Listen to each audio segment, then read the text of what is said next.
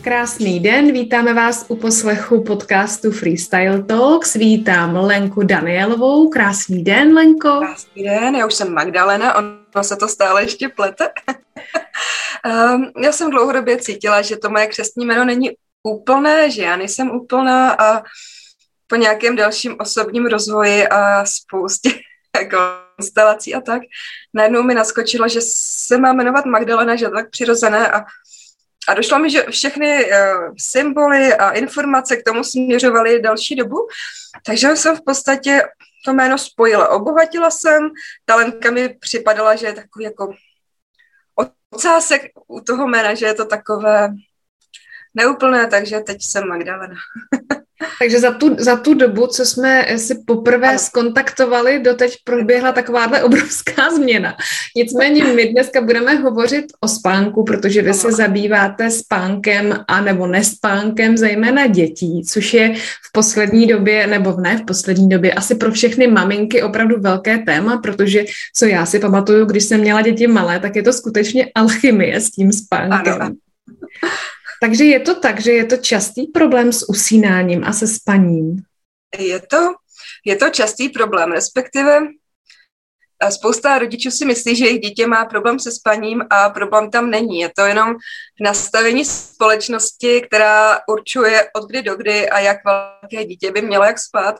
A rodiče to znervozní a potom píšou mě, takže takových 80% rodičů přesvědčují o tom, že jejich dítě je absolutně v pořádku a že mu mají důvěřovat a opravdu mám i poradenskou skupinu na Facebooku Děti a spánek a ta podpora těch ostatních maminek eh, je, je velmi důležitá. A další věc je, ano, nespavost je častá.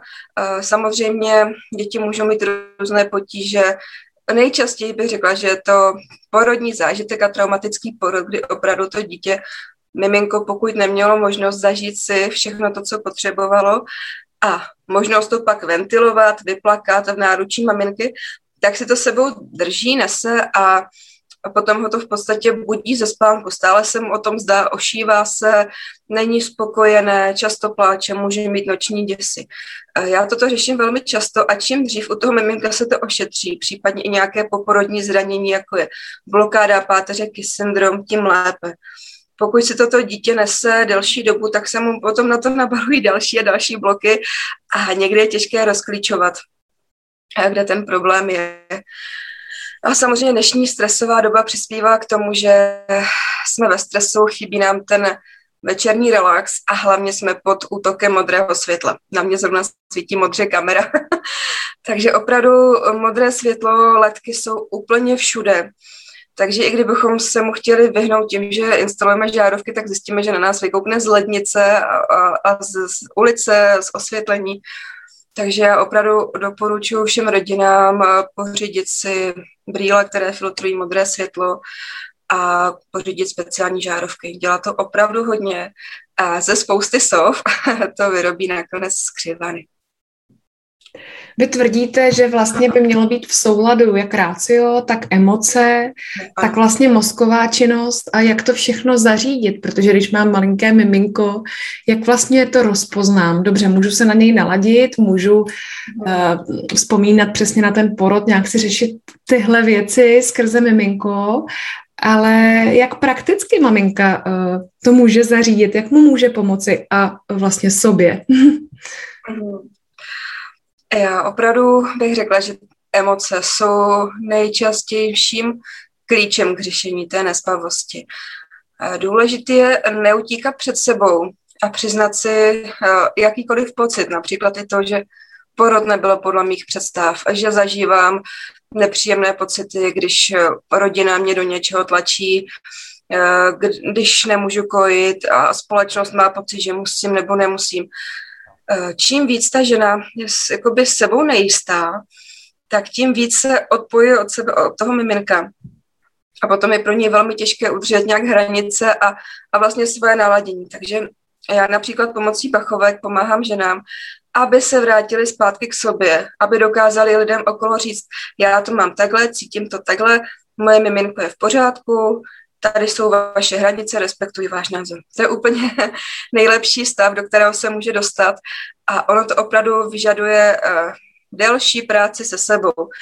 Neříkám, že namíchám jednu lahvičku bachovek a ten člověk se promění, to by ani nebylo dobré, ale postupně mění svoje nastavení, aby dokázal stát za sebou a za svým dítětem. A když si přiznáme i nepříjemné věci, které se nám staly, ale které zažíváme, tak potom teprve se s tím dá pracovat.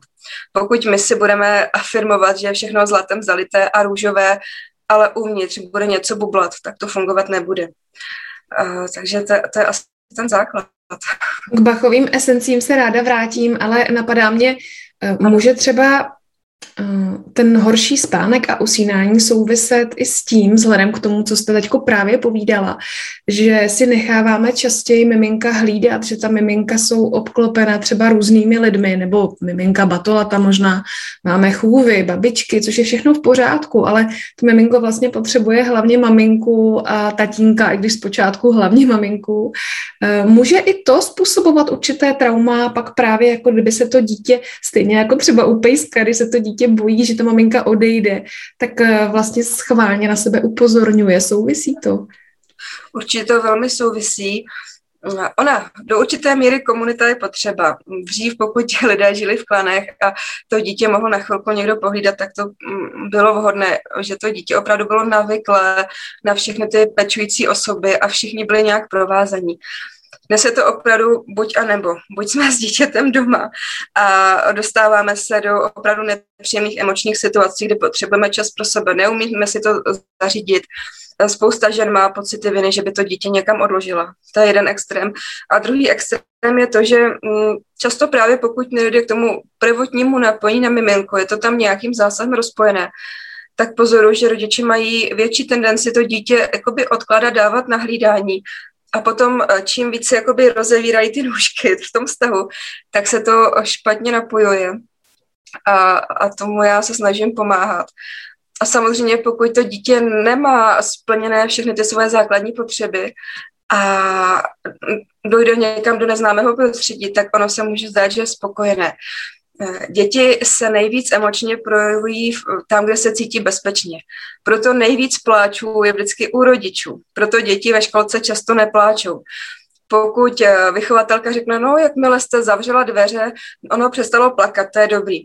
Vůbec to nemusí být dobrý, může to jenom znamenat, že to dítě se necítí komfortně a nechává si ten pláč na doma. A je dobré, aby tohleto rodiče věděli aby dokázali tomu dítěti potom po návratu z nějakého takového prostředí udělat bezpečný prostor. A to se právě často nestává, protože naše společnost je nastavená na to, že musíte dítě um, dát od sebe, musíte ho v určitém věku odstavit, musí si zvykat na samostatnost. Uh, každé dítě má svoje senzitivní období a dobu, kdy je na něco připravené. A pokud my ho do toho nutíme dřív, tak eh, si většinou neprojde nějakým přirozeným vývojem a často se to potom může dohánět později, někdy i v dospělosti. Myslíte si tedy, že když se snažíme miminkám nastolit spací režim, že prostě ráno se vstává v tolik a tolik, dopoledne si dá půl hoďku třeba, odpoledne dvě hoďky, to už teda ty starší děti, a snažíme se ten režim striktně dodržovat a prostě ho do té postýlky nebo do toho kočárku položit a prostě budeš spát. Takže to v pořádku není. Uh, za mě osobně ne. Já, já mám dvě děti, na kterých pozoruju, jak to probíhá, když, když jim do toho režimu nezasahuju. A opravdu jsem zjistila, že to probíhá všechno v takových výkyvech. Někdy se spí více, někdy méně a je to navázané i na roční období, na různé Eh, časy, kdy je úplně, kdy je nov nebo probíhá sluneční bouře. A opravdu to dítě si ten spánek, eh, pokud je tam všechno na začátku ošetřené, pokud není žádné trauma nebo něco, ten spánek si nastavuje samo podle svých potřeb. Například v růstové fázi potřebuje víc spát, aby se vytvářel růstový hormon, tak opravdu ty děti začnou usínat eh, dříve, spí dál a rodiče jsou z toho často překvapení, co se děje, s ní nemocné. Naopak je spousta dětí, které například okolo roka a půl už vynechají denní spánek a rodiče jsou z toho opět vystresovaní, že přeci to dítě musí spát do tří let, aby se správně vyvíjelo, co když to jejich dítě bude postižené a tak dále. Každé dítě má, má svoje nějaké potřeby, do kterých, když my nezasahujeme, tak si je dokáže, dokáže si o ně říct. Tím, jak různě komunikuje miminko pláčem, znakováním a tak dále, tak si říká o to, co skrze nás potřebuje naplnit. Ale samozřejmě, když na začátku je nějaké trauma, zásah, nejčastěji porodní odnesení miminka, mamince, tak eh, už to dítě třeba není tolik schopno si říkat o ty svoje potřeby, eh, je nejisté. A pak samozřejmě, když mu necháte takzvaně ten volný prostor, tak si nemusí říkat úplně o to, co potřebuje. No a z toho pak vznikají všechny, všechny zmatky ve společnosti. Jinak já nejsem zastáncem eh, trénování dětí od do, protože těch vlivů je tam opravdu hodně. Ani my dospělí nespíme ve stejnou dobu a někdy se v noci budíme, což je přirozené. Takže opravdu estivilová metoda a vyplakávání dětí je prostě další nálož traumatizace pro miminka a větší děti. A můžou z toho vznikat různé psychosomatické potíže, včetně, včetně třeba i blokád páteře v, v dospělosti, což jsem byla svědkem jako určitého odblokování, kdy se dostalo k tomu, že žena měla blokády žeber právě z toho, že plakala sama v postýlce a ty žebra si namohla ty mezižeberní svaly. Dá se třeba trošku obecně říct, když dítě večer usne hmm. Za přítomnosti rodiče a rodič odchází a to dítě se prostě probudí a, a chce, aby ten rodič šel zpátky. Dá se nějak obecně říct, čím to je? Tak to je úplně přirozené. Eh, děti opravdu potřebují ten kontakt a tu jistotu a oni si nás hlídají. Spousta, spousta rodičů odchází ještě v mělké fázi spánku a uh, opravdu šustnutí nebo ten pohyb dítě probudí a ono chce mít jistotu toho rodiče. Čím víc nejistoty zažilo uh, během dne, nebo i právě v průběhu věku, kdy bylo odnesené od maminky v porodnici nebo nějaký zásah v nemocnici, o to víc se potřebuje maminky držet, aby, aby se jakoby ujistilo, že už znovu neodejde. Jo? I to dítě může být v úzkosti. Takže je to taková jakoby přirozená pátrací reakce potom nebýt osamocený, protože stále v nás jsou takové ty geny eh, těch lovců a miminko, které by bylo v divoké přírodě ponechané o samotě, by nemuselo dopadnout dobře, byly by tam různé šelmy a dravci. A ono v nás to stresové nastavení stále je, takže je to taková vnitřní přirozenost chtít být s rodiči. Ona se zvýrazní v období separační úzkosti, která začíná okolo třeba 8. měsíce, což je takové nejkrizovější období spánku, kdy tomu dítěti rostou zuby, motoricky se vyvíjí. Takže přestane spát, drží se rodiče, pláče. A ta separační úzkost je vlastně normální součástí vývoje, kdy to dítě se potřebuje zažít nějaké vzdalování, ale zároveň jistotu vrácení se. A čím víc je ve stresu už z předchozí doby, tím více ujišťování potřebuje. A ona opravdu tahle ta doba přejde. Já to můžu třeba někdy ladit pomocí bachovek, pokud je to zvýrazněné. Mm, často si všímám toho, že když dítě se bojí o maminku, tak podvědomně se žena bojí opustit to dítě. Že právě protože zažili něco traumatizujícího, tak ona už v sobě má nějaké takové nastavení. Takže když řeším emoce dítěte, tak vždycky i přes maminku.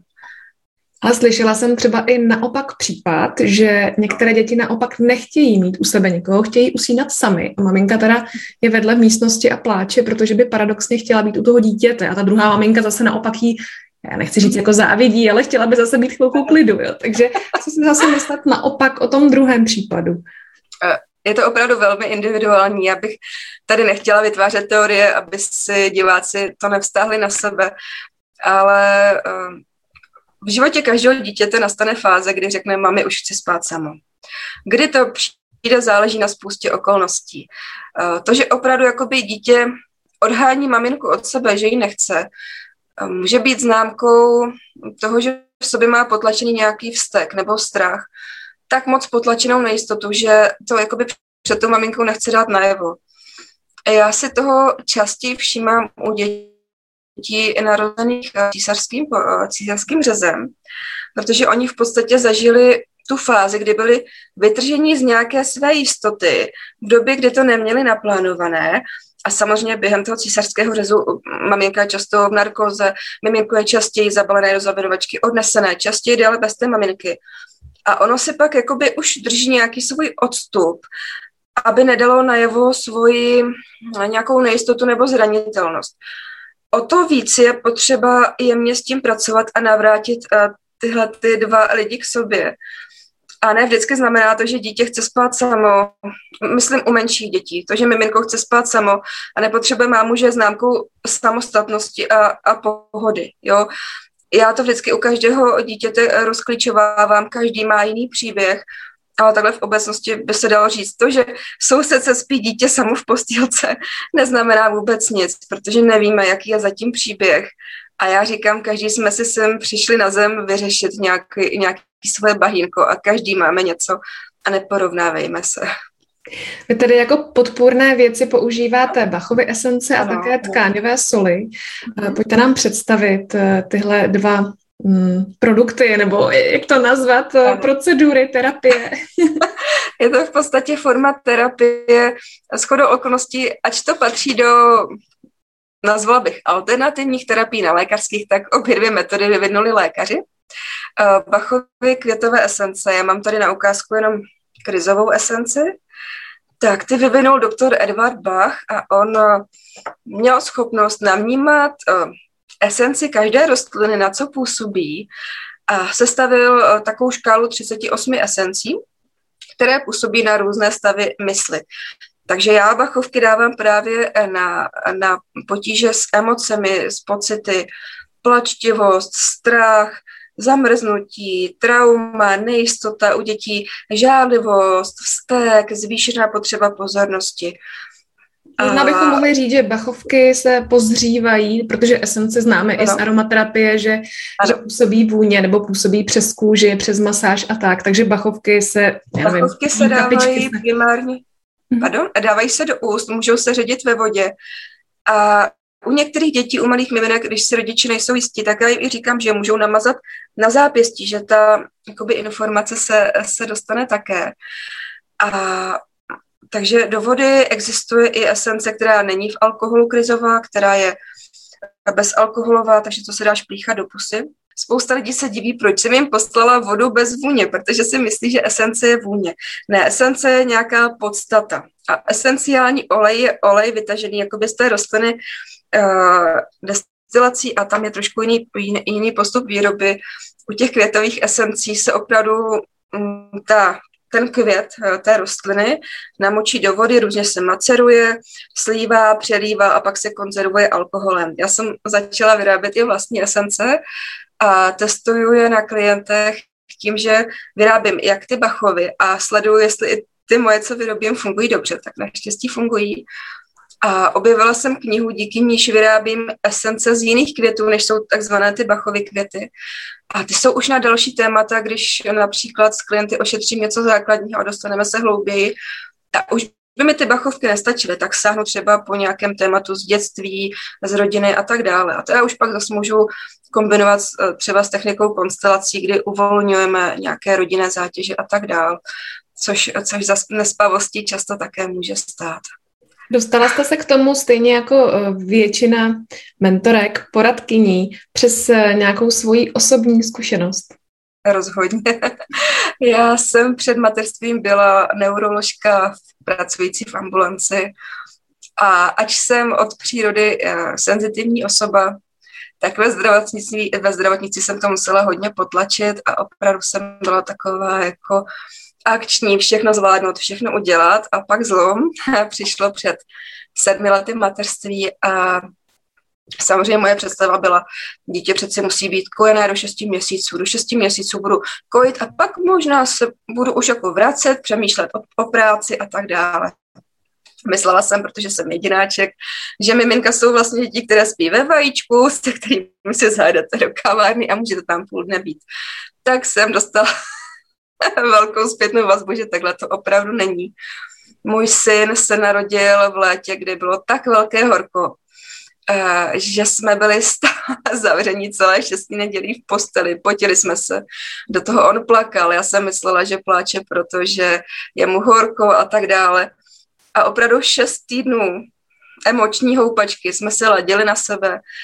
A já jsem pak začala studovat různé zdroje a došlo mi, že kromě toho, že už mu rostly zuby, tak on si vyplakává porodní zážitek, že prostě pro něj určitá pasáž byla nepříjemná, byl, byl tam šrumec, byl tam zásah, protože uh, k nám měla domů sanitka a tak dále. A je i zajímavé, že on vždycky, když má narozeniny, tak se na nějakou část toho vzpomene a uvolňujeme ty zážitky postupně. Jo, on opravdu, každý člověk je do určité formy, do určité uh, jakoby možnosti formován tím, tím zážitkem porodním. Neznamená to ale, že, že je všechno ztracené a jak jsme se narodili, tak je všechno špatně. Jenom je dobrý se k tomu navrátit, abychom věděli vlastně, s čím pracujeme. Takže můj osobní zážitek byl takový, že v šesti měsících syna jsem měla nastudováno opravdu spoustu knih a musím říct, že výhodou je to, že mám neurologické vzdělání a mě spánek zajímalo vždycky. Eh, takže já jsem zkoumala všechny možné grafy a zajímala mě spánková medicína a tak dále. A teď jsem se k ní dostala úplně zadními vrátky, velkou otočkou. A díky tomu jsem si ale do, do, dokázala poskládat všechny ty informace. Dát na jednu rovinu ty lékařské informace, grafy a na druhou ty emoce, zážitky, traumata. A opravdu, jak déle pracuji uh, s klienty, tak opravdu za, za vším už nalézám nějaké trauma, které ošetřujeme, nějaký zážitek. Jo. Je, to, je to velké téma, i v poslední době se o tom často mluví, takže... Možná bych řekla, že bachovky už jsou známější než tkáňové ano. soli. Takže uh-huh. ještě něco o solích nám povězte. Vrátíme se k ním. Eh, tkáňové, metoda tkáňových solů tu založil doktor Schisler taky před několika sty lety a on zjistil, že když buňkám chybí minerály, tak se to v těle nějak projevuje to, jak my fungujeme, neovlivní ten minerál v krvi, který třeba můžeme měřit laboratorně, ale minerál uvnitř buňky, který ji vlastně vyživuje. A to, abychom fungovali dobře, tak musíme mít jak vyživené ty emoce, tak i ty buňky, to tělo. A on udělal diagnostiku, kdy jsou určitých projevů tělesných a z diagnostiky obličeje můžeme poznat, co našemu tělu chybí. Právě často třeba hořčík, ačkoliv v krvi se ukáže, že je ho dost, tak může v buňkách chybět nebo i železo. Já například na klientech počka, poznám, že jim chybí železo ještě dříve, než se to objeví, objeví laboratorně. A právě u dětí je to časté, že nedostatek železa u nich může způsobovat jakoby, nechuť k jídlu, ale i nějakou roztěkanost až večerní neklid. Opravdu pra, jakoby, člověk by si řekl, že když dítěti chybí železo, že je unavené a ono, oni děti někdy mají paradoxní reakce a chovají se úplně nevyspětatelně. A to doplnění železa u, u hodně dětí pomůže k nějakému sklidnění té nepohody. Takže já mám tady uh, ukázku tkáňové soli značky Biominerál. Oni to jsou takové tabletky sladké, není to slané, jak by si někdo mohl myslet. V podstatě ty minerály ve formě soli, sůl jsou dva minerály dohromady nějak chemicky spojené, a jsou navázané na ten sladký nosič, například u firmy Biomineral je to izomalt, pak jsou nosiče laktózové, které má firma DHU a Adler. A v tom je navázaný ten minerál. A vy, když ten minerál, tu tabletku vycumláte, musí se cumlat s odstupem od jídla, aby byla prázdná dutina ústní, protože se vstřebává tou sliznicí, tak vy to vycumláte v určité množství, určité dávce a dostane se vám to do buněk. A já mám tady například na ukázku sůl natmur, neboli natrium chlorátum, což je v podstatě domácí sůl NaCl, akorát, je formovaná tady do těch tabletek. A tahle ta sůl je úžasná, že pomáhá regulovat vodní metabolismus.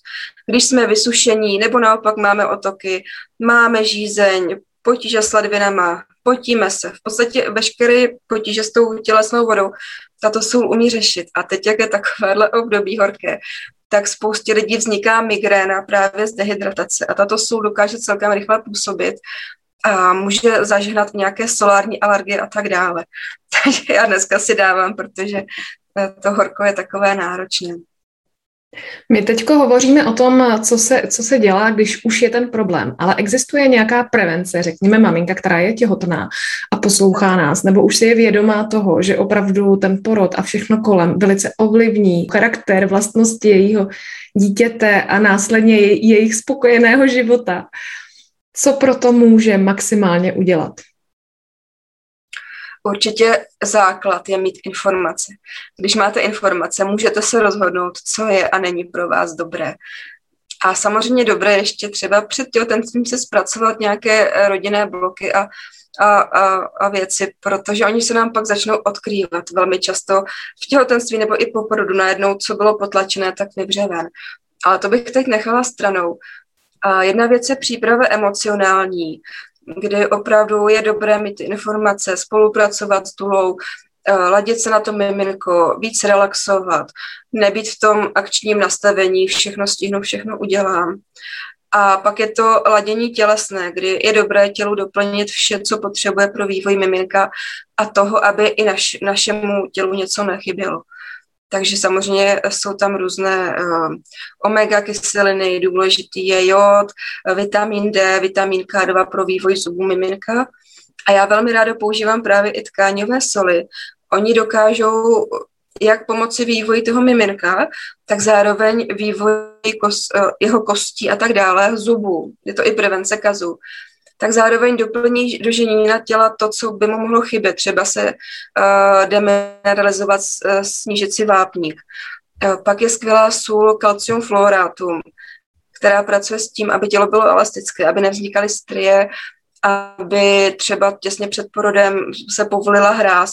Ty soli mají výhodu v tom, že oni udělají všechno tak, jak mají. Oni nepovolí hráz nebo nepovolí něco, co není spevněné. Oni opravdu ladí v těle tu, tu rovnováhu, což se mi na nich líbí. A pomocí tady té soli, pokud se začne brát zavčas, je možné opravdu jako si i ten průběh porodu nějak jakoby zpříjemnit a ulehčit. Samozřejmě důležité je i železo. Jo, opravdu eh, spousta únavy a točení hlavy a dokonce nespavosti těhotenské eh, může být právě daná tím, že ženě chybí železo, ačkoliv v laboratoři to ještě nemusí být vidět. Ten nedostatek železa si můžete zkontrolovat všichni sami, na mě je to i dneska vidět, že máme takové jakoby nafialovělé vnitřní koutky. Uh, ne všechny kruhy pod očima jsou nedostatek železa, ale podívejte se na ty vnitřní koutky a, a pak uvidíte. To je taková domácí diagnostika, kterou si každý může udělat sám. Magdaleno, kde najdeme uh, informace o vás a kde vás můžeme kontaktovat? Já mám zatím starý web na původní jméno, takže lenkadanielova.cz a brzo se bude měnit na rodina a spánek.cz, protože uh, já bych chtěla, aby to moje poradenství bylo opravdu vnímané celostně. A i tak, že neřeším jenom miminko, ale řeším celou rodinu, ženu, manžela, někdy i opravdu jako ty předky. A, a že všechno je spolu spojené. Takže rodina a spánek bude výhledově webová adresa. Na Facebooku mě také najdete jako rodina a spánek Magdalena Danielová a pod, pod stejným názvem Rodina a spánek na Instagramu. Můžete mi i napsat eh, e-mail, který je na kontaktních stránkách a já opravdu odpovídám do několika dnů. Případně uh, velmi nápomocná je moje uh, podpůrná skupina na Facebooku Děti a spánek, kde už je 6 tisíc lidí a můžete tam zažít velkou podporu a zároveň i informace, které jsou ověřené vědecky. Takže bez informací se člověk hůře rozhoduje s nima, to jde lépe. No, my děkujeme za všechny informace, které jste nám já, poskytla. Já eh, Přeji, aby ti, co mají potřebu, si vás vyhledali, aby se jim dostalo pomoci, které si zaslouží. Děkuji za váš čas, mějte se hezky, nashledanou.